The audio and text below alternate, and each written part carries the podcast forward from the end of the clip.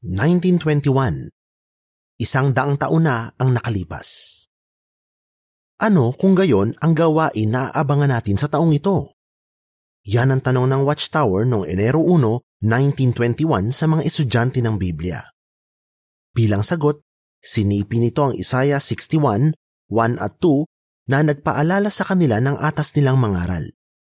Pinahiran ako ni Jehovah upang maghayag ng mabuting balita sa mga amo, upang ihayag ang taon ng kabutihang loob ni Jehovah at ang araw ng pagiganti ng ating Diyos. Walang takot na mga mangangaral. Para magawa ang atas nila, dapat na malakas ang loob ng mga estudyante ng Biblia. Bukod kasi sa pangangaral ng mabuting balita sa maamo, kailangan din nilang ihayag ang araw ng paghihiganti sa masasama. Si Brother J.H. Huskin na taga-Canada ay lakas loob na nangaral kahit may mga kumukontra.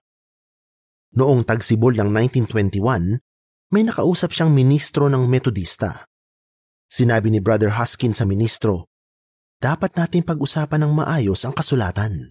Kung hindi man tayo magkasundo sa ilang bagay, hindi naman natin kailangan mag-away at pwede pa rin tayong maging magkaibigan. Pero hindi ganyan ang nangyari. Naalala ni Brother Huskin, ilang minuto pa lang kaming nag-uusap, sinuntok ng ministro ng sobrang lakas ang pinto. Akala ko nga, malalaglag yung malaking salamin ng pinto. Ba't hindi kayo doon magpunta sa mga di-kristyano at sila ang kausapin nyo? Ang sigaw ng ministro. Hindi sumagot si Brother Huskin. Pero habang papaalis siya, naisip niya, pakiramdam ko nga, di-kristyano ang nakausap ko eh. Kinabukasan, sa sermon ng ministro, marami itong sinabing di maganda tungkol kay Brother Huskin. Siniraan niya ako sa mga miyembro nila. Sinabi niya na ako daw ang pinakasinungaling na pumunta sa bayan nila at dapat akong barilin, ang sabi ni Brother Huskin. Pero hindi siya nasiraan ng loob. Nagpatuloy lang siya sa pangangaral at marami siyang nakausap. Sinabi niya, Ngayon lang ako naging ganito kasaya sa pangangaral. May mga nagsabi pa nga sa akin, Alam kong lingkod ka ng Diyos at nagtanong kung may maitutulong sila sa akin. Personal at pampamilyang pag-aaral. Para matulungan ng mga tao na mas maintindihan ang kasulatan, naglathala ang mga estudyante ng Biblia sa The Golden Age ng mga programa ng pag-aaral sa Biblia. Ayon sa talababa, ang The Golden Age ay tinawag na Consolation noong 1937 at Awake noong 1946. Sa pagpapatuloy, sa programa na Juvenile Bible Study, may mga tanong na magagamit ang mga magulang sa pagtuturo sa mga anak nila. Ipapakita ng mga magulang sa mga anak nila ang mga tanong at tutulungan ng mga ito na mahanap ang sagot sa Biblia. Ang ilang tanong gaya ng ilan ang aklat sa Biblia ay nagtuturo ng mga simpleng bagay tungkol sa Biblia. Ang ibang tanong naman gaya ng dapat bang asahan ng lahat ng tunay na Kristiyano na pag-uusigin sila ay tumutulong sa mga kabataan na lakas loob na mangaral. Sa programa na Advanced Studies in the Divine Plan of the Ages, may mga tanong para sa mga estudyante ng Biblia na marami ng alam sa kasulatan. Makikita ang mga sagot sa unang tomo ng Studies in the Scriptures. Malaki ang naitulong ng mga programang ito sa libu-libong mambabasa noon. Pero sinabi sa The Golden Age ng Disyembre 21, 1921 na ititigil na ang mga ito. Bakit naman? Isang bagong aklat. Naisip ng mga nangunguna na kailangang matutuhan ng mga nagsisimula pa lang mag-aral ng Biblia ang mahalagang katotohanan sa sistematikong paraan. Kaya noong Nobyembre 1921, inilabas ang aklat na The Harp of God. Ang mga interesado na tumanggap ng aklat ay itinala rin sa The Harp Bible Study Course. Nakatulong ito sa kanila na maunawaan ang layunin ng Diyos na pagpalain ng mga tao at bigyan ng buhay na walang hanggan. Pero paano ginawa ang pag-aaral na ito? Kapag tumanggap ng aklat ang isang interesado, makakatanggap din siya ng isang maliit na card at makikita niya doon ang mga pahinang babasahin niya sa aklat. Pagkalipas ng isang linggo, makakatanggap siya ng isa pang card na may mga tanong tungkol sa binasa niya. Makikita rin sa card na ito ang mga susunod na babasahin niya. Ang kurso ay aabot ng labindalawang linggo. At kada linggo, makakatanggap ang estudyante ng isang card na ipapadala sa kanya ng klase o kongregasyon na malapit sa kanya. Ipinapadala ang mga card sa pamamagitan ng sulat at madalas ang gumagawa nito ay ang mga may edad sa kongregasyon o ang mga hindi na kayang magbahay-bahay. Halimbawa, sinabi ni Anna K. Gardner na taga Millvale, Pennsylvania, USA, nang ilabas ang The Harp of God, dumami ang pwedeng gawin ng kapatid kong may kapansanan na si Thale. Siya ang nagpapadala linggo-linggo ng mga card na may mga tanong. Kapag natapos ng isang estudyante ang kurso, may dadalaw sa kanya para matulungan siyang mas matuto pa tungkol sa Biblia. Marami pang gawain.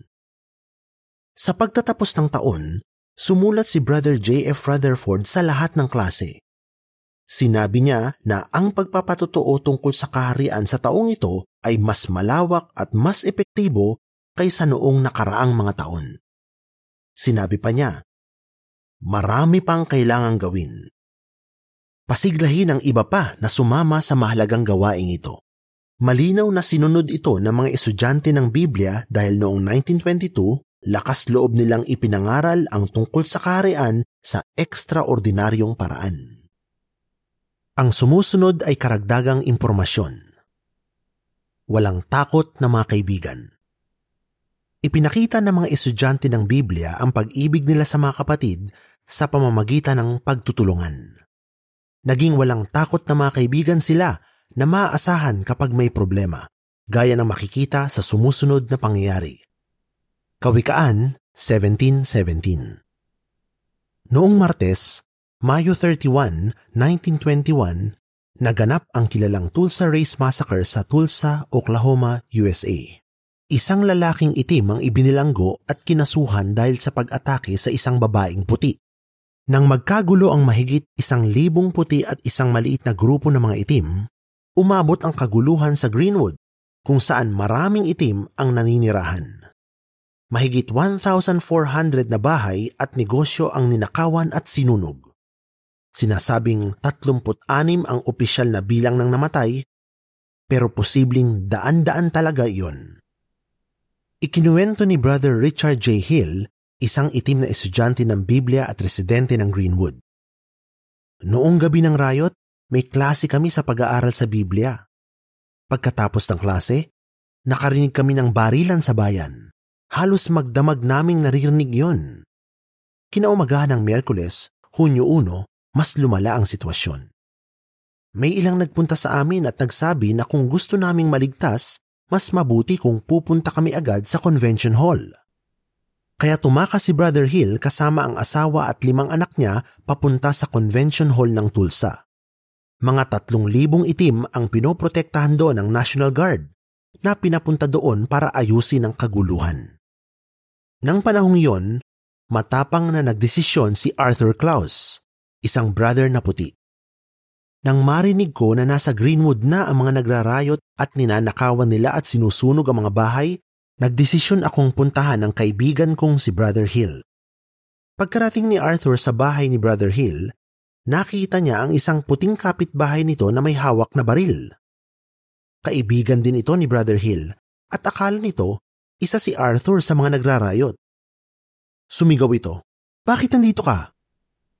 Kung nagkamali ako ng sagot sa kanya, baka binaril niya ako, ang kwento ni Arthur.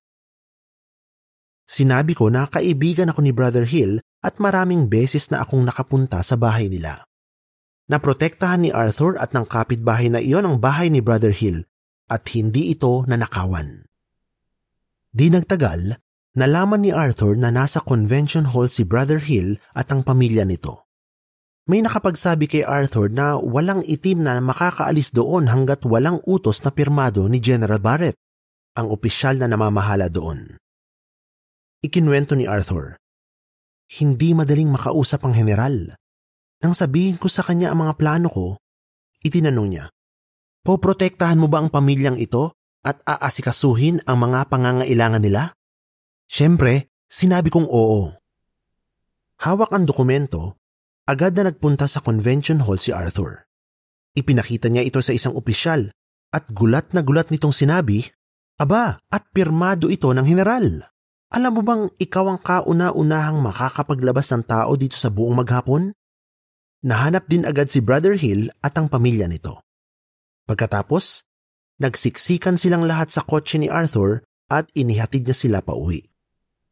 Sinigurado ni Arthur na ligtas si Brother Hill at ang pamilya nito.